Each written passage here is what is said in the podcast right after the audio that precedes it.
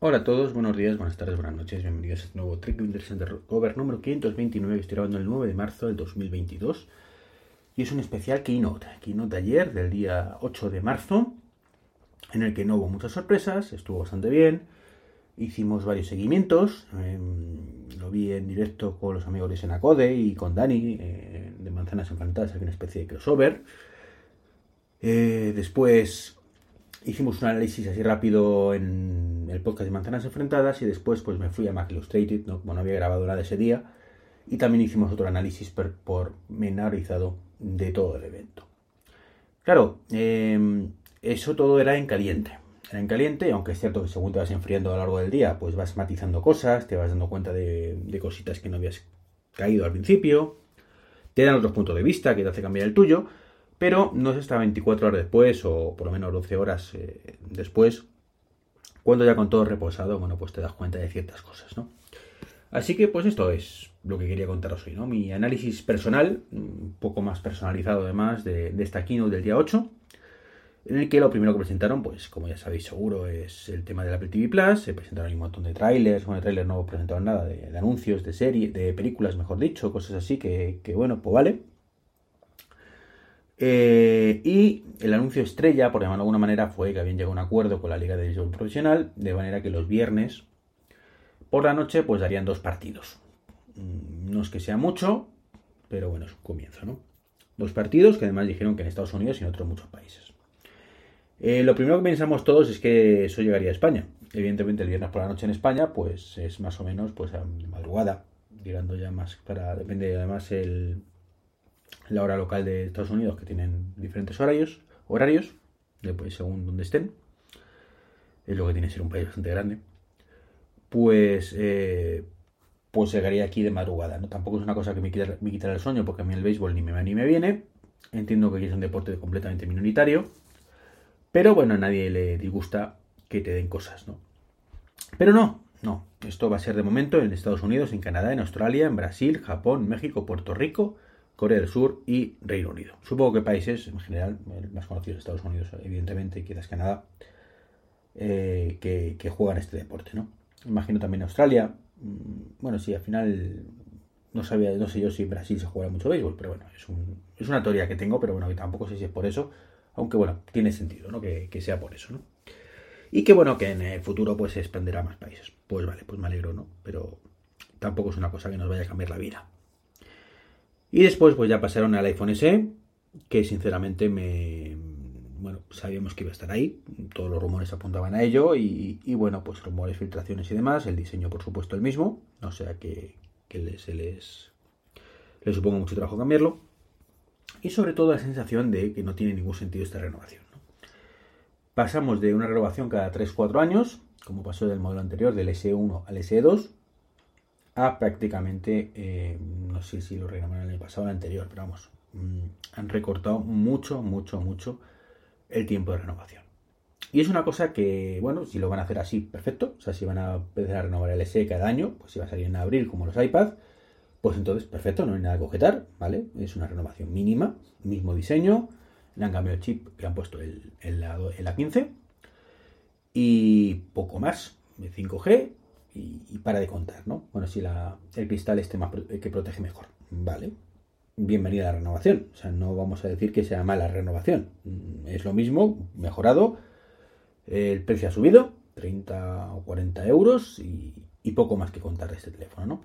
Ahora bien, si va a seguir siendo renovaciones de ahora te hago una cada año, otra ahora cada tres, ahora cada cuatro, ahora cada uno, ahora cada dos, pues no entiendo por qué este cambio, este...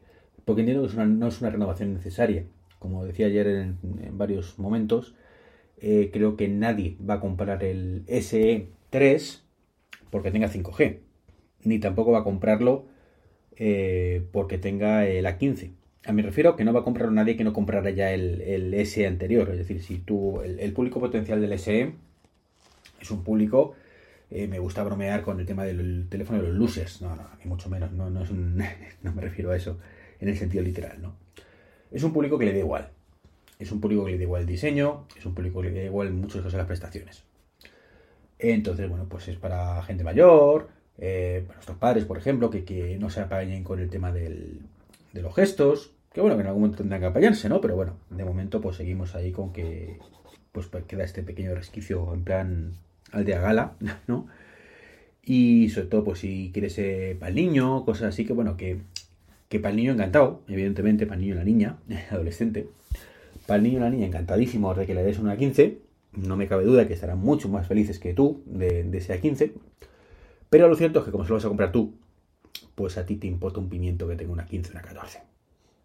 Es a lo que me refiero. Na, nadie, o sea, nadie va a decir, mira, pues le iba a regalar, a, no le iba a comprar, el, o, o bueno, nadie. Seguro que algún caso hay, ¿no? Pero a ver si me entendéis. Eh, no creo que sea masivo que digan, uy, pues iba a comprarte un iPhone trece Pro, pero ahora que, que ha salido el, el S E con A quince, pues ahora sí te compro la quince, ¿no? El S E, ¿no? Creo que no. O sea, el público potencial era ese que se movía entre el S E y como mucho, pues el trece Mini, ¿no? Por decirlo de alguna manera. Entonces, bueno, ¿que puede decantar la balanza ahora hacia el S E por esto? Podría ser, pero tampoco creo que vaya a tener muchas ventas por este cambio. Eso es a lo que me refiero, aunque es una, una, es una renovación que no creo que ganar, ganar mucho dinero Apple, más allá de lo que iba a ganar igualmente sin la renovación. A ver si me entendéis. Pero bueno, eh, eso no. Si a partir de ahora va a ser así, que es cada año, me parece perfecto, ¿eh? O sea, no es nada malo, ni mucho menos, y yo siempre soy partidario de cuanto más, si me ofrecen lo mismo o más por el mismo precio, bienvenido sea, ¿no? Eh, hay que analizar el tema del precio, pero bueno, eso lo, lo veremos ahora un poquito más adelante, ¿no? Luego presentaron el iPad Air, el nuevo iPad Air, mismo diseño exactamente, y pues la única, las únicas novedades destacables pues son un poquito los mismos que les sé, ¿vale? Y es pues el tema del, de cómo se dice esto, el diseño económico es el mismo, y tenemos el, el tema del procesador, que de pronto es un M uno, que nos dejó un poco a todos con el culo torcido. Eh, no porque no los esperara, que los rumores decían eso, pero simplemente por el tema de qué sentido tiene esto, ¿no? Y bueno, tiene la, la cámara con el center stage, que es normal que, lo, que, que tenga ya toda la gama este, este tipo de cámara. Y bueno, por cinco G, que evidentemente ya que, te, el, ya que te pones, pues que menos que tenga cinco G, aunque ya insisto, insisto y lo diré hasta la saciedad, que a día de hoy, y hace un año y hace dos, ¿vale? El cinco G no vale para nada. Ya está. No hay. Y sí, me dirán, no, ahora no, pero dentro de X años sí, vale. Pero que sí, que entiendo que lo tenga, pero que me refiero que no nos quitemos. O sea, que, que está bien que lo tenga, pero que nadie se mate por ello. Que si tienes que comprar un teléfono porque te guste más, o tenga otras características, pero tenga cinco G, me refiero que te lo compres. Que en el caso de Apple ya no es una opción, ¿vale? Pero que nadie se vuelva loco con esto. Entonces, bueno, pues que pues eso es el nuevo el, el iPad Air con M uno, que deja en un buen lugar al Pro, y de hecho, insisto que en algo que llevo diciendo tiempo, es que tiene un marrón importante Apple con, con los iPad, porque es que no tiene sentido la gama de iPad actual. Sí tiene sentido en el, en el aspecto de lo que quieren hacer es el, lo mismo que con el iPhone, tienen ahí un montón de precios, entonces, bueno, pues por poquito más que el, M, el iPad Air, das un pequeño salto y te vas al iPhone, al iPad Pro de once, ¿vale? Que la diferencia ahora mismo es la pantalla, que es un el, tiene el, el tema de del refresco ciento veinte hercios, eh, que es cero coma una pulgada más grande. Bueno, vamos, eso sí es vital, es vital, esa, esa cero coma una pulgada, ¿no? Y tiene sobre todo mejores cámaras detrás con el LiDAR. Son un poco las, las diferencias, porque no hay más que eso, ¿no? No, no, no hay más que eso. Entonces, bueno, es un tema de, bueno, si me voy a ir al iPacer de tope de gama, pues ya, pues por un poquito más me cojo el Pro, que realmente al noventa y nueve por ciento de la gente le importa un movimiento de la cámara y le importa un movimiento del LiDAR, pero bueno, a fin de cuentas Pro, que es para ese perfil quizás más profesional, nunca mejor dicho, que no necesita, o que sí necesita esas diferencias, y a lo mejor nuestro error es pensar que el Pro es para todos, cuando no sé, si pasa un poco igual que con los iPhones, ¿no? Que ya llega un momento donde por fin, afortunadamente o por desgracia, el Pro ya no hace falta que sea para todos, ni siquiera los prosumers, sino simplemente pues el que quiera ciertas características específicas que el resto de los mortales pues les puede dar igual, ¿no? En el caso del iPhone, es cierto que las cámaras, ahí sí tiene más sentido para un público más generalista las, las cámaras especiales del Pro, pero mmm, más allá de eso, pues en el iPad pues sí que no tiene mucho sentido, ¿no? Ah, y el Face I D, el Face I D, que para mí sí es importante, ¿veis? Eso es lo que me toca un poco la moral de, de leer y que echo de menos respecto al Pro, pero bueno, ahí está, ¿no? Y la, la eterna duda es, ¿para qué queremos un M uno? si no la queríamos en el Pro y que va de sobra de potencia, pues ¿para qué queremos un M uno? No. Yo tengo una teoría. Yo tengo una teoría es que por fin en este i o s dieciséis veremos el, el tema de los monitores externos en iPadOS, y ahí sí veremos donde marcan una línea, una línea importante, que va a ser en el tema de que solo los M uno van a tener ese soporte para monitor externo, más allá de lo que tenemos actualmente, que es duplicar pantalla. Pero que por lo visto, o sea, no, no es lo mismo, ¿vale? No hace falta, no tienen los mismos requisitos eh, conectar un monitor para mostrar lo mismo que conectar un monitor para mostrar otro contenido distinto. Entonces es un poco la, la diferencia entre uno y otro. Es cierto que con los eh, actuales podíamos conectar un monitor. Yo tengo de hecho el A doce Z, conectas un monitor y perfecto, pero ves exactamente lo mismo que la pantalla del iPad. Entonces eso tampoco tiene mucho sentido, ¿no? Eh, entonces creo que los tiros pueden ir por ahí. Recordar además que, por ejemplo, los M uno soportan un máximo de dos pantallas, que es por, la, eh, por lo que pasaba al principio, que decía la gente con el Mac Mini es que solo puede conectar un monitor externo y no dos, y eso vital y tal, mientras que los del Mac Mini, he eh, dicho el Mac Mini antes, el iPad Air, quería decir, el MacBook Air solo tiene para un monitor externo, mientras que el Mac Mini tiene para dos, y, el, y qué mierda, y yo necesito tres monitores, y patatín patatero, ¿no? Eh, sin embargo, con los M uno Pro, pues ya tenemos para tres monitores. Es un poco la diferencia de arquitectura que, que, que va a pasar, ¿no? Entonces, bueno, pues de esta manera, yo creo que ahí Apple sí puede fijar una línea, una, una línea roja, en el sentido de eh, los M uno, como si soportan dos monitores, insisto, el de la pantalla que estás controlando y aparte otro, eh, donde puedes mostrar otro contenido, recalco esa parte, otro contenido, eh, pues ahí sí tiene sentido que, que de pronto eh, iPadOS pues tenga esa diferencia que marque un poquito la línea entre la gama de educación, donde... Mmm, bueno, ¿dónde? ¿Por qué no vamos a decirlo? Sí tiene sentido que tengas un monitor externo eh, y el resto de gama, pues bueno, el Mini a lo mejor no tiene tanto sentido por el tipo de dispositivo, pero sí el Air y el Pro, que son un poquito más caros y, y bueno, justifiques un poco ahí la diferencia. Entonces yo creo que por ahí van los tiros, porque si tuvieras que poner un, una catorce, una quince, pues tendrías el mismo problema, y es que no tiene ese soporte para monitores externos con pantalla diferenciada. ¿Vale? Más allá del duplicar pantalla, que hemos dicho que siempre que es una mierda y que no vale para nada, ¿vale?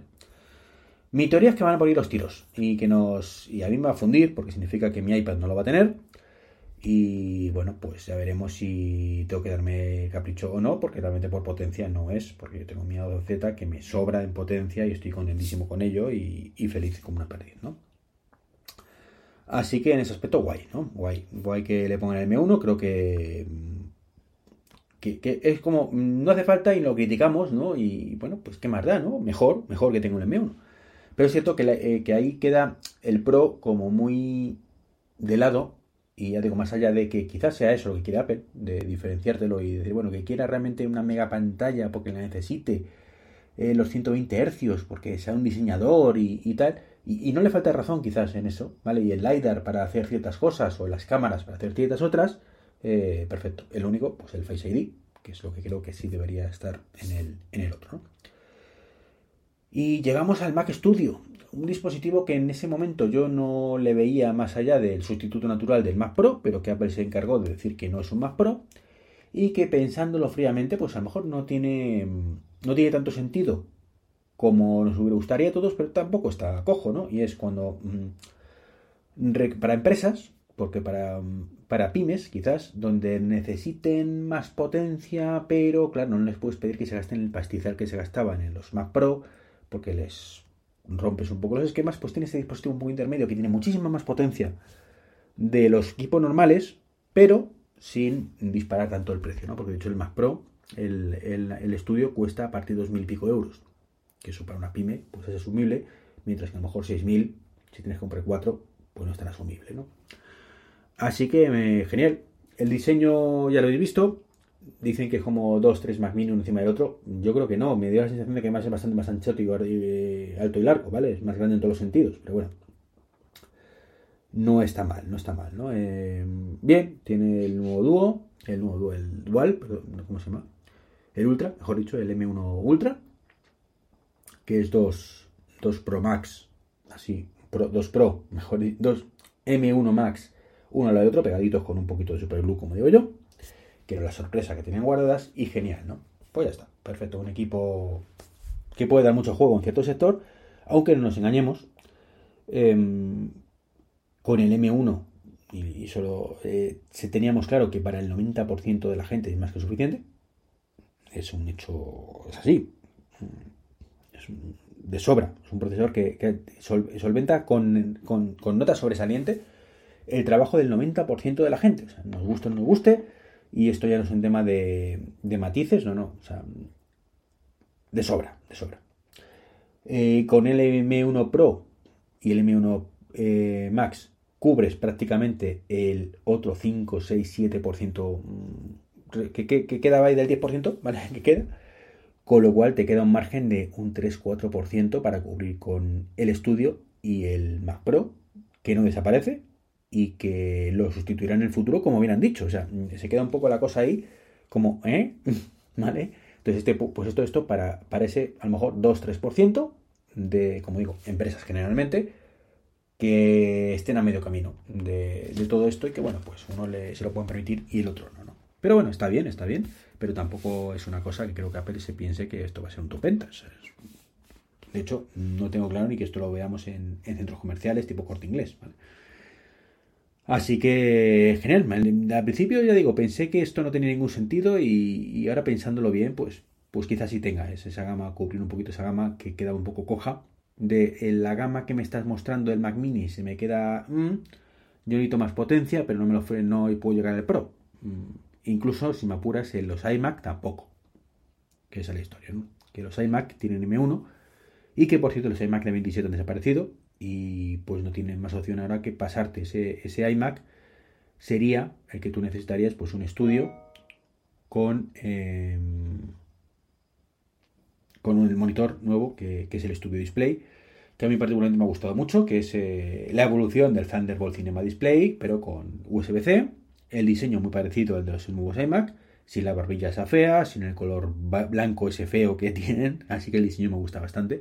Y por detrás, bueno, pues el diseño como el del iMac, ¿no? Cargando, por supuesto, los, los nuevos portátiles a tope, um, con un solo cable. Tiene una trece dentro de la pantalla para gestionar todo, con lo cual me parece genial. Me parece genial. Y se quedó colgando el tema del, de que yo tenía la teoría de que si ese monitor lleva un chip A uno, o sea, una, una trece, de la serie A, pues tendríamos eh, la opción de hacer AirPlay. De esto no dijeron nada. Y no descartamos, no descartamos porque señores, es gratis que esto venga con futuras actualizaciones, pues por ejemplo con i o s dieciséis, que de pronto pues el eh, podemos hacer AirPlay en monitor, incluso mmm, cosas tan chulas como el tema del... Ahí no me sale el nombre ahora. El sidecar que podemos hacer con los iPad, que lo pones al lado y, y ya está, ¿no? Sin necesidad de, de mucho más. Evidentemente, eso no va a servirnos para hacer vídeo a cinco K en tiempo real, ¿vale? Pues la resolución tendría que disminuir porque no es capaz de transferir por, por wifi ese ancho de banda, pero eh, para muchas cosas sería más que suficiente. Entonces molaría mucho si necesita conectar un cable poder utilizarlo sin más, ¿no? Y si ya conectas el cable y lo hace automáticamente todo, pues sería ya maravilloso de la muerte, ¿no? Así que genial, me encantó el monitor y no descarto cuando mi situación económica mejore, pues adquirir uno. De hecho, tenía pendiente vender el que tengo actualmente de treinta y dos pulgadas, me pareció siempre enorme, y como no es capaz de cargar bien mi, mi MacBook Pro, pues, pues sí, creo que lo voy a vender junto con el MacBook Pro, que era anterior, que todavía lo tengo en casa, y pues eh, con eso, pues comprar ese Studio Display, llegado el caso, ¿no? Así que contento, contento con esta presentación, eh, no me esperaba mucho, el, el display por cierto vale mil ochocientos euros, que no nos confundamos, el... El Thunderbolt Cinema Display en dos mil once, dos mil doce cuando lo presentaron, yo lo compré en dos mil doce además, creo que fueron mil doscientos euros y bueno, pues la había subido, ¿no? Y se queda todo en mil ochocientos más o menos, que bueno, que hombre, que prefiero que sea mil doscientos, mil trescientos como mucho, evidentemente no tengo ningún interés en gastar mil ochocientos euros un monitor, pero mmm, teniendo en cuenta que tiene el Center Stage, que es para el tema de la, de la webcam, pues que se ve estupendamente, es una webcam mucho mejor además que... que la que tenemos en los Mac Pro, los MacBook Pro mejor dicho, que hasta ahora es la mejor webcam que ofrece Apple, pues eh, la cosa es, de hecho, la misma webcam que tiene la iPad Air nuevo, ¿vale? Con M uno. La cosa tiene muy buena pinta, tiene micrófonos, un rack de tres micrófonos, con lo cual a lo mejor incluso tiene el mismo sonido que el, que el MacBook Pro, insisto, que hay catorce pulgadas que tengo yo actualmente. Eh, seguro que tiene una calidad de sonido brutal, brutal, aunque es una cosa que a mí para mí es secundaria. Y bueno, es una pantalla cinco K, no, no deja de ser, desde luego mal, mal pantalla no es, ¿no? Que sí, que la competencia te ofrece más o menos lo mismo por seiscientos euros, pues sí, pero más o menos. No tenemos esos micrófonos, no tenemos esos altavoces y, por supuesto, no tenemos esa cámara, que para mí ya sabéis que yo soy un amante de la videoconferencia y me encanta tener la cámara, cuanto mejor, mejor. Y volvemos al tema del precio, ya para terminar, ¿vale? Bueno, el tema del, del iPad con M uno, pues apuntaros esto, a ver si me apunto el tanto, a ver si tengo razón y con i o s dieciséis, pues tenemos el soporte para monitores externos con los que tengan M uno, ¿vale? Y como digo, el tema del precio, hay que pensar que hay escasez de chip y esto ha hecho que suban los precios de prácticamente todo. De hecho, estuve el otro día en el Corte Inglés, en donde estaba trabajando yo actualmente, anteriormente, eh, y me chocaron los precios de las impresoras. Me dio por mirar las impresoras y dije a, a, a una compi, digo, oye, tía, ¿cómo ha subido esto, no? Y dice, ha subido todo, todo. O sea, que está subiendo los precios de todo en informática, por el tema de esa escasez de chips. En el caso de Apple, pues no podía ser de otra manera y también es normal que suban ciertos precios. Y luego hay otra historia que se junta con esto y que, claro, esto pasa un poquito así de... de soslayo, de que no se note mucho, y es que igual que no se ha dado mucha publicidad, pero está ahí, la nueva ley de garantías europea, donde eh, tenemos tres años y peores condiciones para los fabricantes y vendedores. Pues claro, todo esto tiene un coste. Ya lo comenté en su momento y esto va a tener un coste. Es decir, que Apple te dé de pronto en ese iPhone S E tres años en vez de dos de garantía, a ellos les supone más coste. ¿Y quién lo va a pagar? Te pues aseguro que ellos no, lo vas a pagar tú, ¿vale? Y eso es aplicable a todo. ¿Qué ocurrirá? Pues que subirán cositas sueltas donde puedan subirlo y a lo mejor en el S E dicen, bueno, pues aquí que lo vamos a vender más o menos igual, no va a haber mucha diferencia por esos cincuenta euros, pues te subo cincuenta euros y a lo mejor en el próximo iPhone, para que no se me tiren la gente a la cabeza, pues le subo solo veinte, por decirlo de alguna manera, ¿vale? Pero subir, creo que van a subir. Sinceramente, me extrañaría que no fuera así con todo, ¿eh? ¿No? Y de hecho, pues por eso son los precios que, que son, que no son bajos, y que encima con la, el tema de Rusia-Ucrania, pues hay escasez de todo también, y eso hace que suba muchos precios de otras muchas cosas, y todo es un efecto bola de nieve, ¿vale? Si, si todo cuesta más dinero, pues la gente para su trabajo, pues sube los precios, ¿vale? Con lo cual también todo cuesta más. Es, es inevitable, ¿no? Así que bueno, pues eso es un poquito mi lectura de esta, de esta keynote. Espero que, que os haya gustado el podcast y nada, ya sabéis que si os gusta, pues tenéis ahí la opción de apoyarme con el tema de afiliados de Amazon y cositas de estas, ¿vale? Un saludo y hasta el próximo podcast. Chao, chao.